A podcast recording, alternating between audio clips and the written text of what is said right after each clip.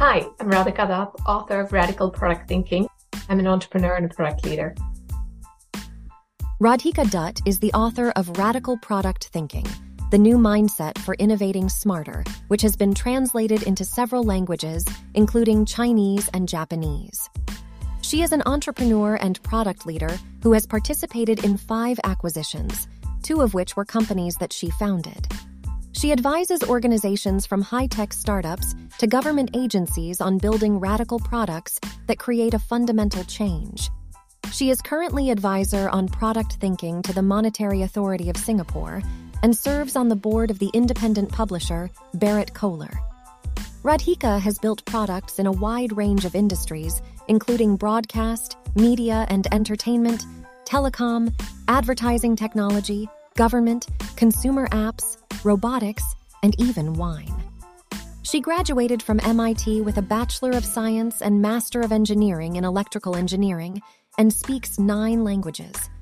In this episode, we talk about taking a vision-driven approach to building products, and Radhika shares her toolkit to help create a detailed vision and measure progress against it. We also talk about how our products may contribute to digital pollution and unintended consequences, and how product teams must make conscious decisions about those.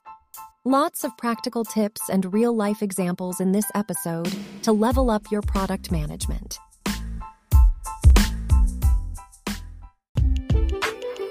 Welcome to Product Perspectives, the podcast for product people that gives a voice to their stakeholders, hosted by Magali Pellissier.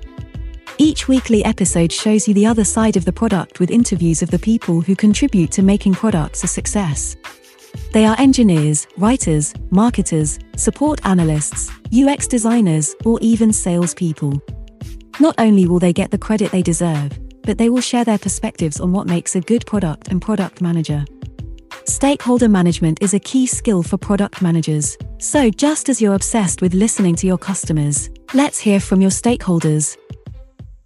Thank you so much, Radhika, for being on the show with me, because I'm so impressed. I watched you in a webinar several months ago, and now you're in the show. So thank you so much. Thank you so much for having me. I'm super excited to be here, and I've loved your podcast episodes.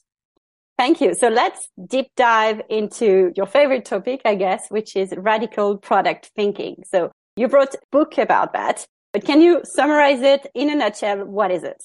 Yeah, so radical product thinking is a methodology so that any of us can build world-changing products. And it means creating these world-changing products in a very systematic, step-by-step manner. And radical product thinking gives that step-by-step framework for how can we be vision-driven to be able to build these world-changing products. Perfect. And you've introduced the first word that I want to talk about, which is vision-driven, because most people talk about product-led. They say, okay, we get it. We don't want to be engineering-led. We don't want to be sales-led. We want to be product-led. But you prefer the term vision-driven. So can you explain? Yes. You know, and in fact, I think people often just talk about product-led without even contrasting with engineering-led and sales-led. And so in most organizations, what happens is someone who is very enthusiastic says, we need to be product-led. And across the organization, there's this backlash with people saying, wait a minute, you know, why do you get to take over? Or like, it feels like it's a power struggle where product people are now throwing this revolution saying, we want to be product led. And everyone says, but wait, weren't we supposed to be customer driven? Why are we product led?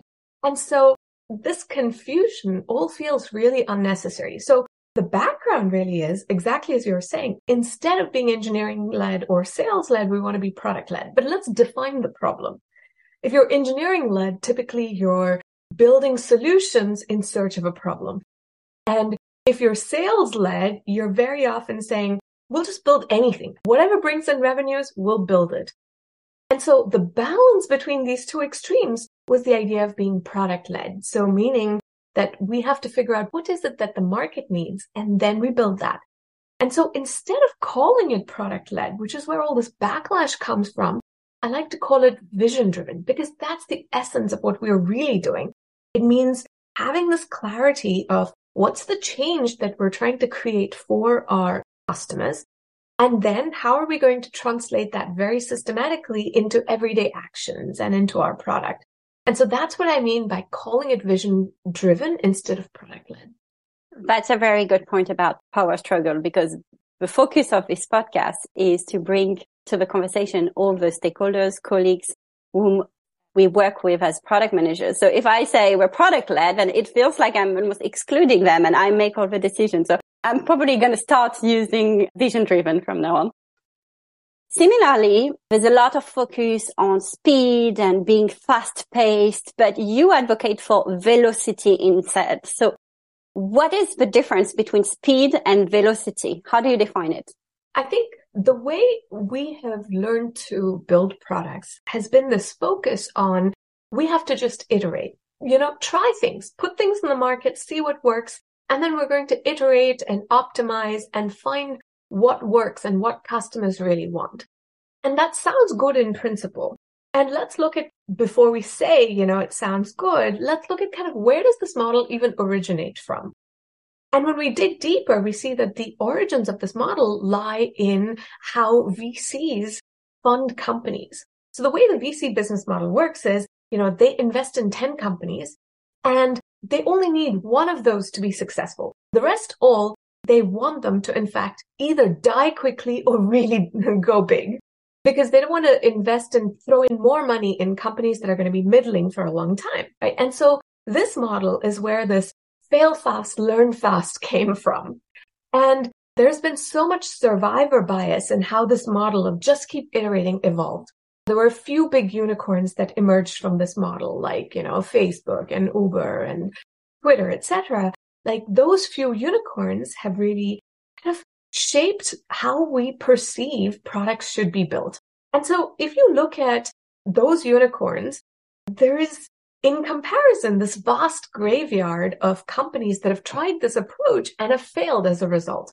And although we think that we should just be building products by taking this iterative approach, the reality is what we need is not just the speed at which we're iterating, because we literally have two to three pivots before you run out of money or momentum.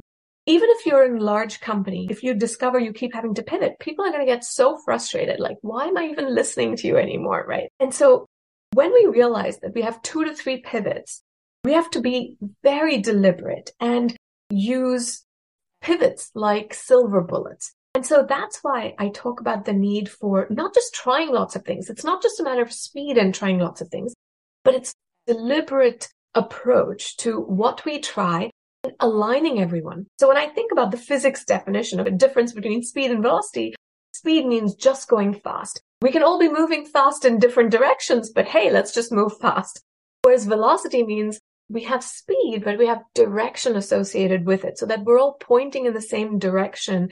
And that gives us velocity. And that's what I advocate for. And we're going to talk again later about this intention, being intentional in what we decide. So for now, I think you're right. We sometimes just want to be fast, but everybody's moving into different directions and that doesn't lead anywhere. One of the things that I liked about the webinar you did was that you talked about product diseases. And I thought that was a very nice way to put it. So what is the most common product disease that you've seen in companies? I like to talk about product diseases in the context of the size of company very often. So let's talk about small companies and big companies. So in small companies, the disease I see most often is pivotitis. And this is where we keep pivoting from one idea to the next. If I look at larger companies, I often see the disease strategic swelling, where your product starts out great, and then your customers have an idea for you. Oh, you know, if you just add this one other feature, I could also use it to do blah. And oh, if you add one more, I'll use it to do blah as well. And so eventually, as you keep adding these features, you know, your product just keeps getting more and more bloated so that it'll do everything for everyone. And that's strategic swelling, right?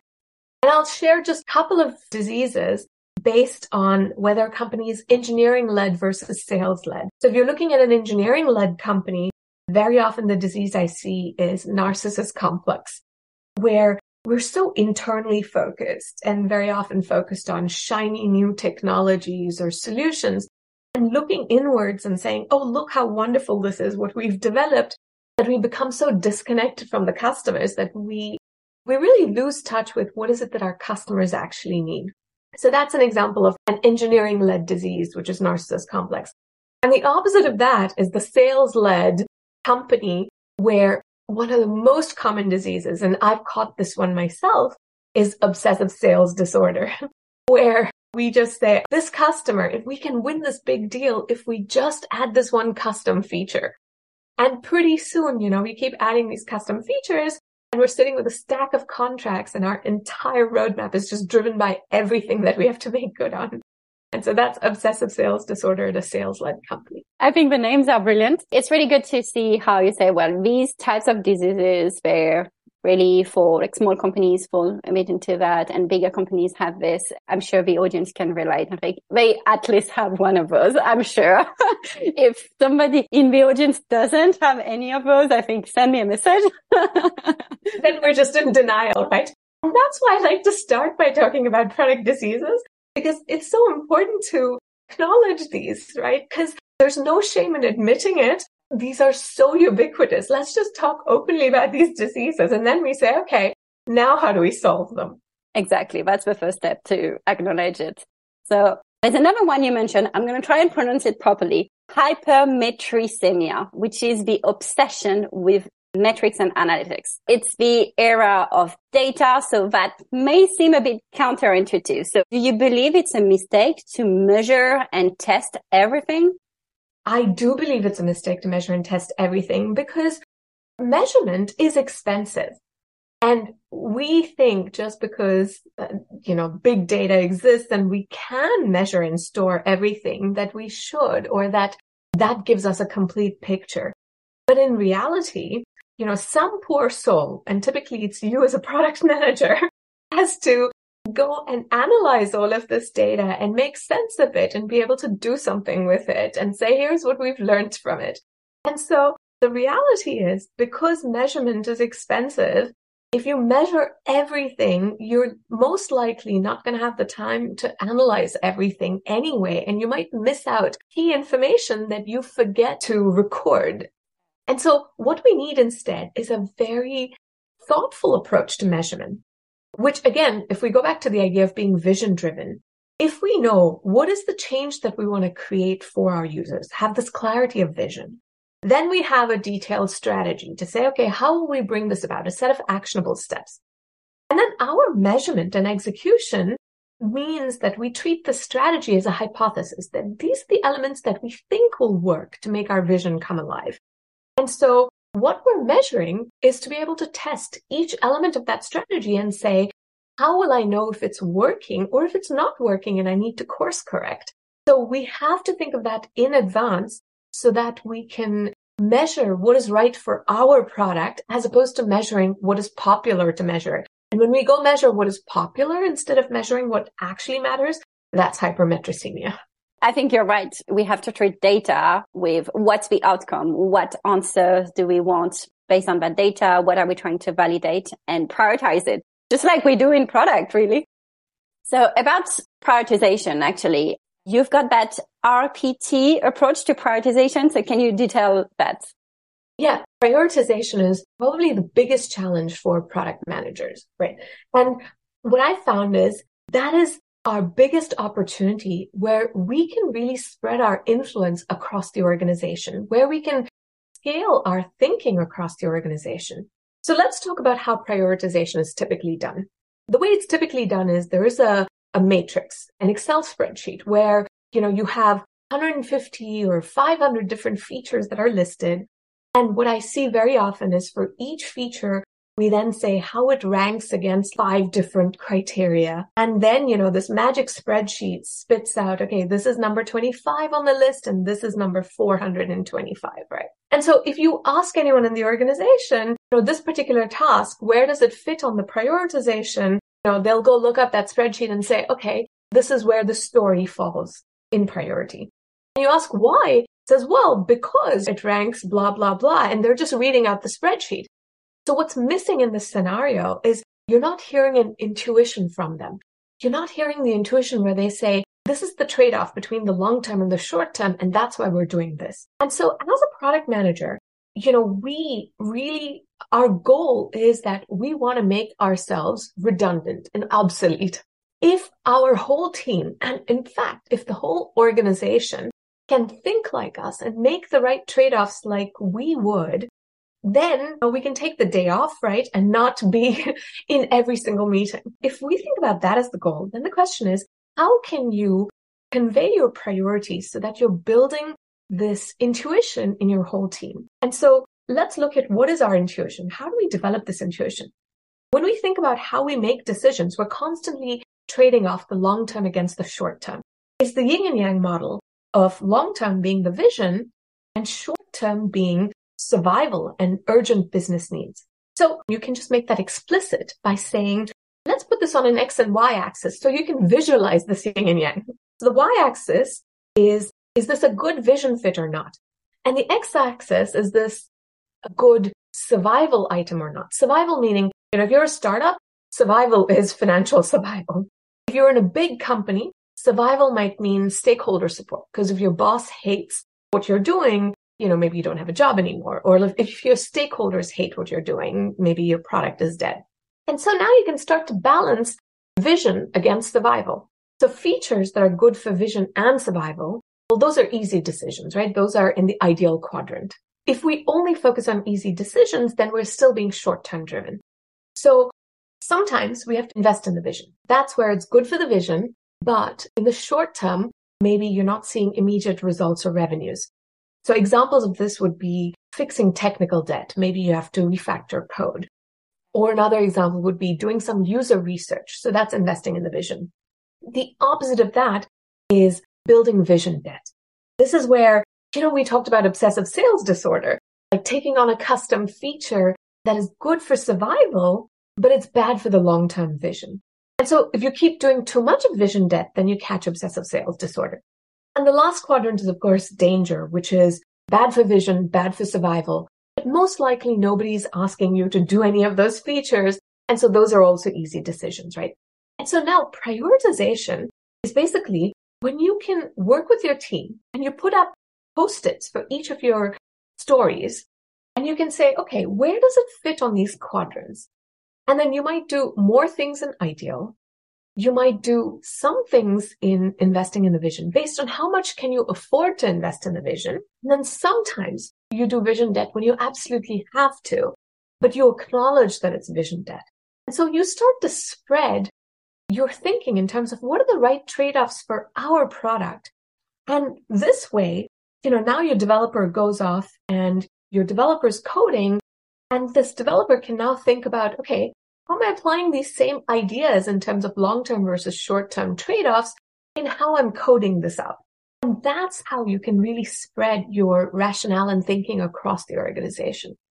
Yes, I like the idea of the whole team knows we must make ourselves redundant. When you said that the x-axis is the survival, I thought, well, sometimes it could be like a personal goal as well, as opposed to thinking about the company and the product. So at least if you share it, you don't have that risk of trying to develop your own career, for example. I love what you said. And in fact, sometimes what makes us not align with other people is either that we disagree on the vision or we disagree on what is survival.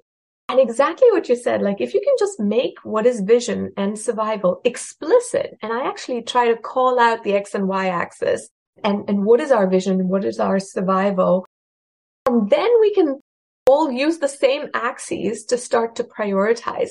And it helps make these discussions less contentious, because now it's not just a matter of my opinion versus yours.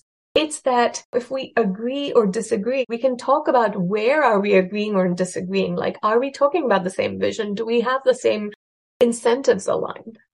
Yeah, I think that's a great point. And I had the same discussion with the U X designer about aligning on the definition of M V P, because we may just assume everybody has the same idea as us, but it's actually very often not quite right. So I want to move on to another topic that you are passionate about, which is doing products for good, because there's lots of talks right now about how ethical A I is, for example. And there's a growing concern amongst consumers and businesses towards sustainability, diversity, equity, inclusion, and ethics. So How do we measure the ethical impact of a product? I think we have to measure it along two dimensions. The first thing is we have to realize that our products most likely are contributing to some amount of digital pollution. Let's first define what digital pollution is. So similar to environmental pollution, which has been the byproduct of growth in industry, digital pollution has been the byproduct of the growth in the tech industry. And unfortunately, I think digital pollution is even harder to see because we don't observe air pollution and, and warming. But what we're seeing is the fraying of our, the fabric of society. In the book, I've defined five kinds of digital pollution. One is fueling inequality. The second is hijacking attention, where every product is trying to vie for your attention. Then there's increasing polarization, which we're seeing a lot of with social media, but not just social media, erosion of privacy. And the last is eroding the information ecosystem. So this is where, for example, misinformation is so common. And especially with ChatGPT, I feel like this is such a danger because now it sounds even more authoritative when it speaks in natural language, right? So these five types of digital pollution, we have to be honest about our product and say, you know, how is our product contributing to each of these five different types? Once we've thought about the negative impact, then we can think about the positive impact. And in terms of questioning, what is this positive impact? We have to see, you know, is our product creating equitable outcomes for society? And when we don't think about this in a very deliberate way, when we don't ask this question, most likely, the result is we're thinking about the product for a certain majority of users who are probably, you know, not the marginalized group. And very often we will justify this. We'll justify this way of thinking. Let's build for the centralized group and we'll address the marginalized needs later.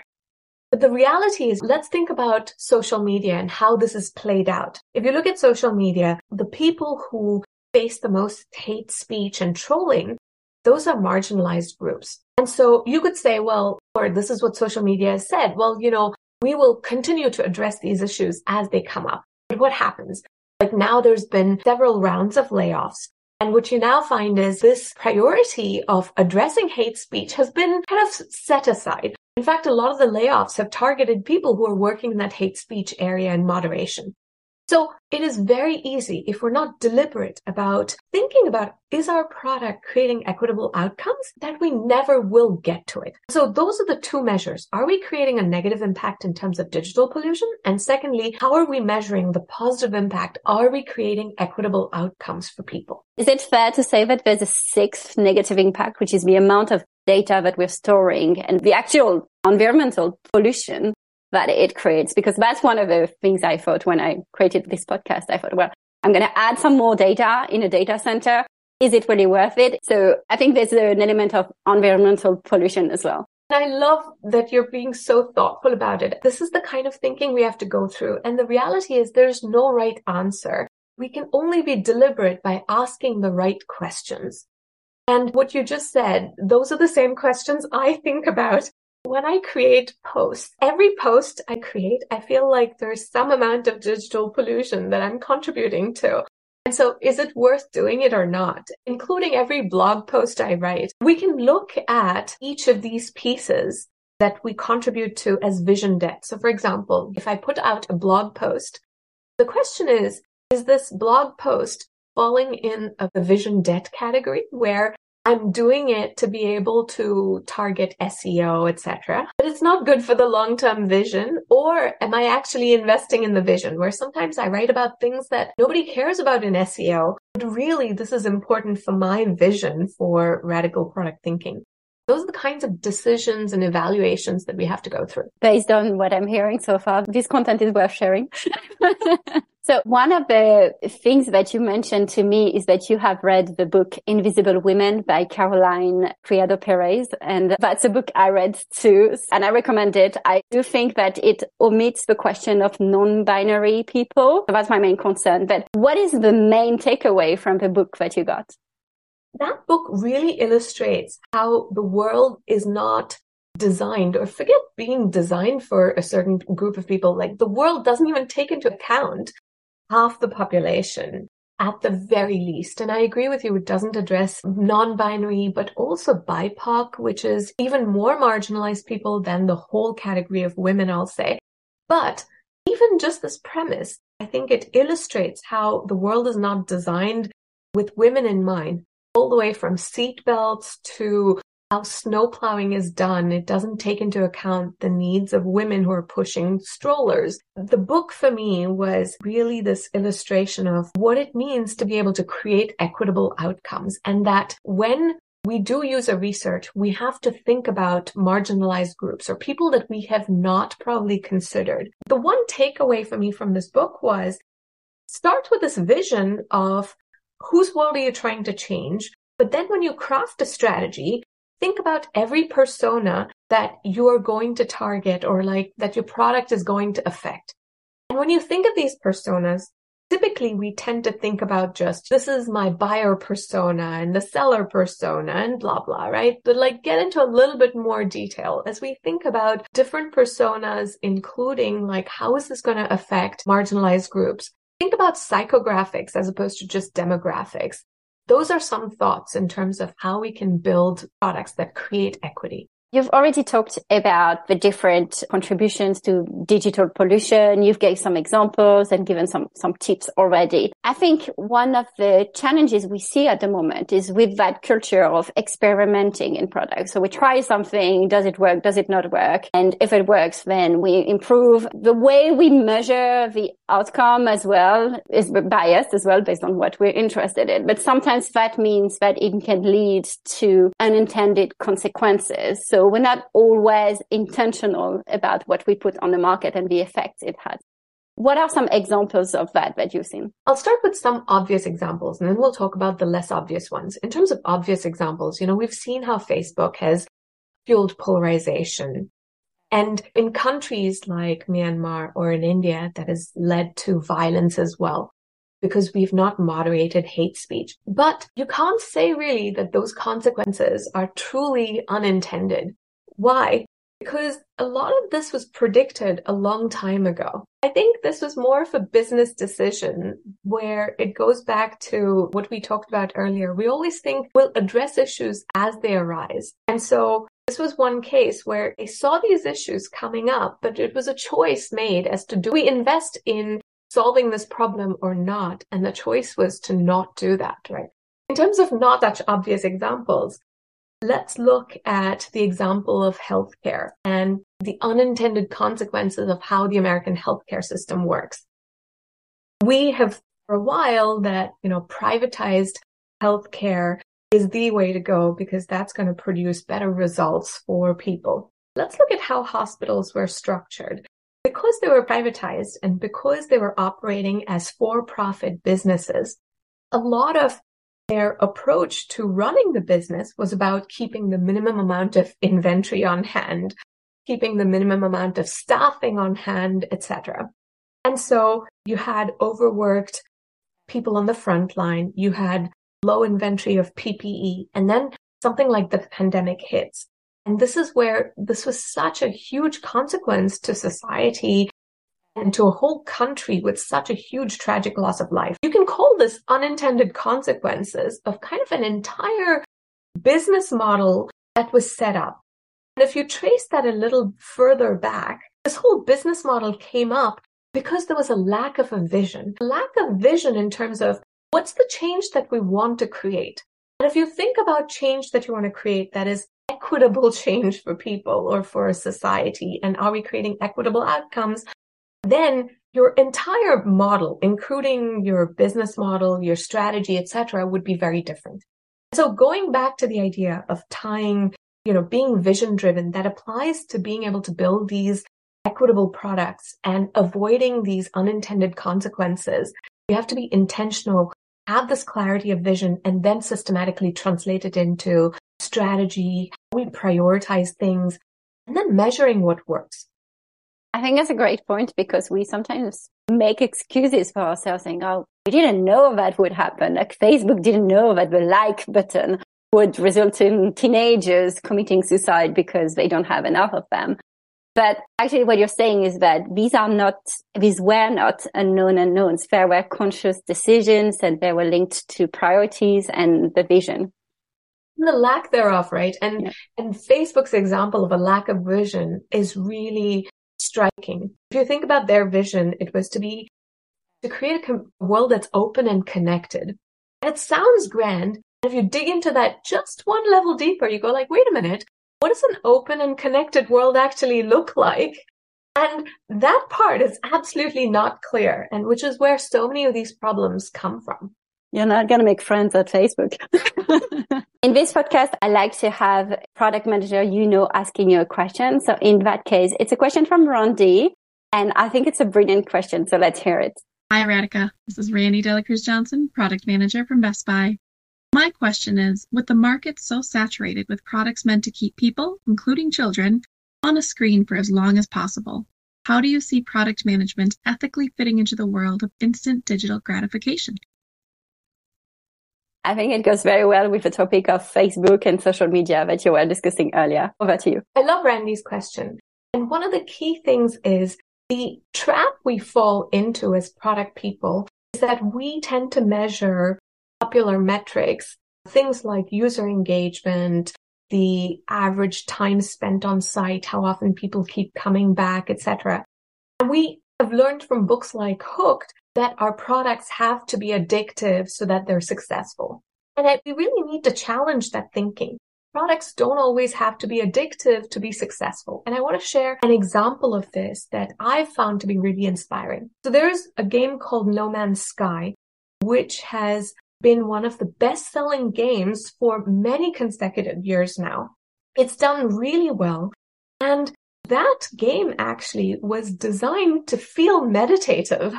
So the game was designed as a multi-universe game where, you know, there are universes that spawn up and then you can explore planets. So you're basically this first person being able to explore planets and a whole galaxy, et cetera. And it kind of feels lonely and meditative, but yet you can collaborate with other people. There is no competition. It's really a matter of building worlds and bases together. It's like Minecraft, but much more high fidelity and truly beautiful, right? And feels like you're exploring space. And my point is, none of it is designed to be addictive. And yet, there is long gameplay that they're finding. The game has been selling incredibly well. All of this was driven by a vision. The founder of Hello Games had a vision for this game. He had always wanted to explore space as a kid and wanted to build this game that was meditative. So where every game tries to get you to buy all this in-game currency and blah, blah, blah, this game doesn't do any of that. Like, it's so calm and peaceful. It just makes you happy. This is an example of how we can build products by being vision-driven. We don't have to fall into that trap. So how can you explicitly avoid this trap? Think about what's the change, what's the vision, and measure progress against that vision. And yes, you do have to balance survival. Be cognizant of doing when you're taking on that vision debt so that you can be true to your vision. And there's one last thing I want to say is very often you hear tech leaders saying, well, we need regulations to manage all of this. And really, that is a way of deflecting responsibility and saying someone else should tell me what to do. Otherwise, I'm going to keep creating digital pollution until I feel like it. The reality is regulations will take a very long time. There is a second excuse that we tend to use, which is we say, you know what?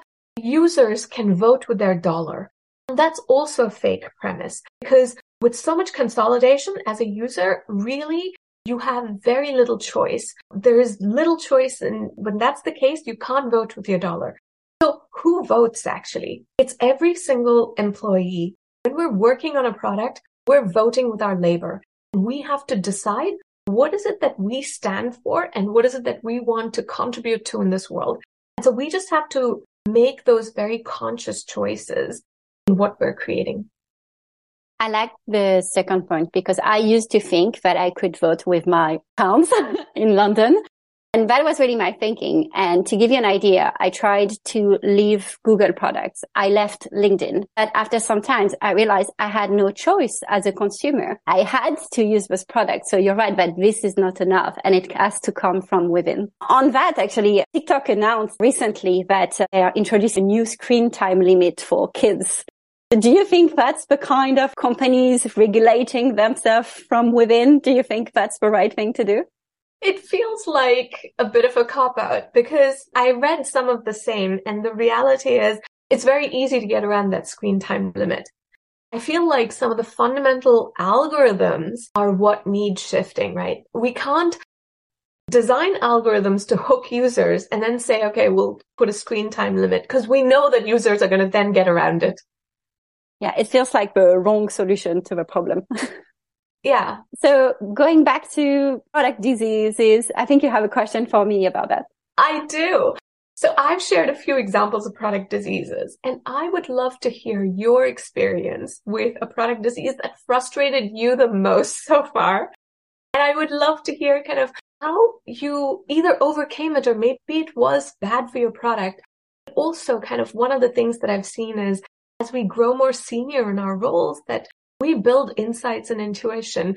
What are some things that you've learned since that you could apply in retrospective? Right. And I wish I was thinking about one, and I wish it was one of the ones you haven't mentioned because I wanted to bring a new one. So it, it's the famous obsessive sales disorder. And let me tell you, it's even worse when it comes from the top, not just your sales team, uh-huh. but let's say your C E O is a salesperson. So how did I go about that? I think it's about aligning, same as what you said at the beginning, aligning our axis. What is our vision and what are we trying to achieve?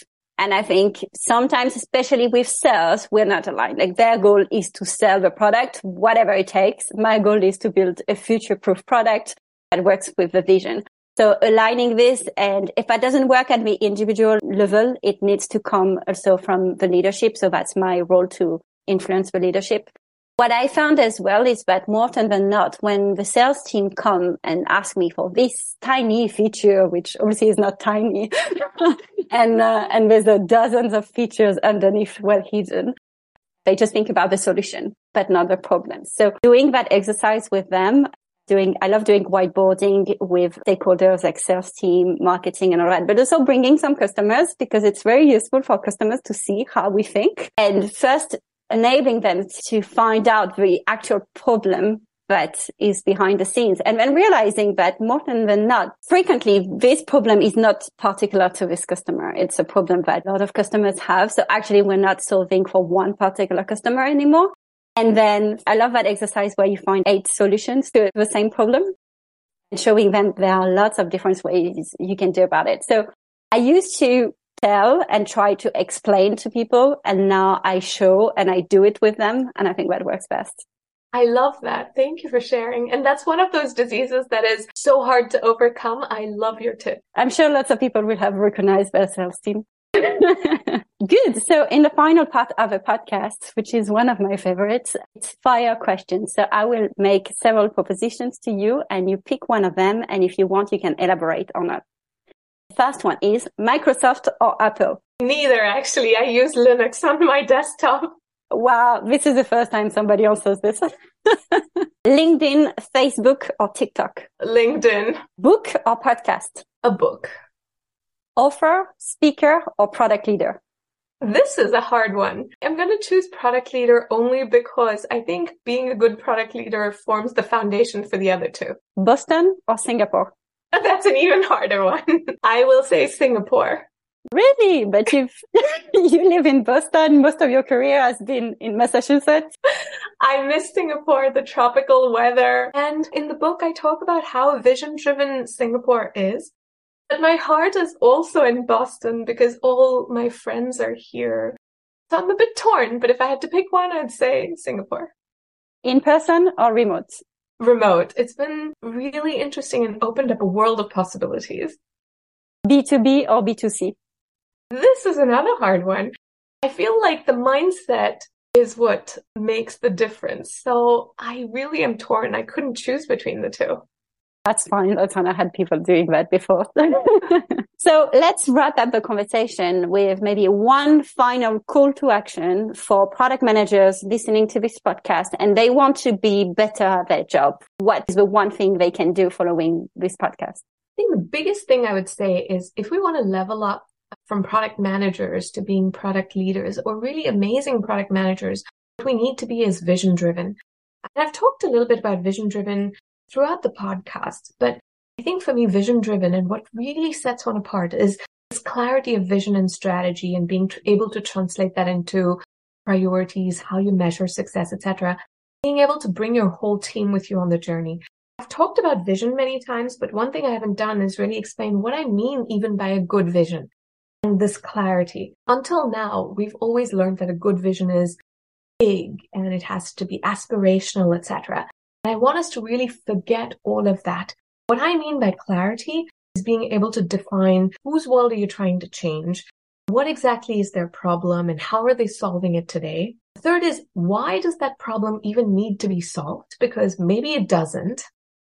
And then we can say, what's the world we envision? And finally, how will you bring this about? If you want to answer this level of detail in your vision, that's what I mean by clarity. And so the Radical Product Thinking Toolkit really gives you the step-by-step process for creating this level of detail in terms of vision. Then, you know, a similar approach, but very detailed in terms of strategy that's comprehensive, et cetera. But taking time to be vision-driven so that you can really bring everyone with you on the journey is what will help you level up.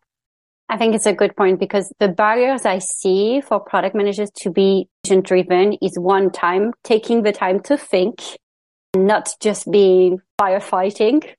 And two, it's vision sounds complicated sometimes, but you've got in your toolkit a very nice framework to do that. And I've used this personally in a workshop, and I found it helped me, but also my team really get some clarity, and we landed on a very nice vision. So that was quite useful. Oh, that's wonderful to hear. So if people want to carry on the conversation with you, learn more about your book, how can they contact you?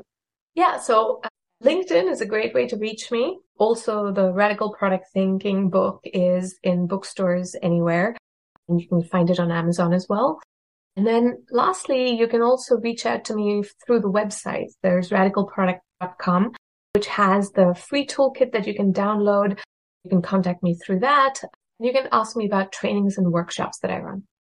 Perfect. Thank you so much for taking the time to be on the podcast. I've really enjoyed talking about radical product thinking and also the topic around ethical products. So thank you so much for sharing your practical tips and your insights. Thanks so much for having me. This was so much fun and such a pleasure talking with you. Thank you everyone for taking the time to listen to this podcast. If you enjoyed this episode, please share it with your friends and colleagues, and rate it on your favorite podcast platform. If you have suggestions for topics and guests, or any feedback, you can write to Magali Pellissier at hotmail dot f r.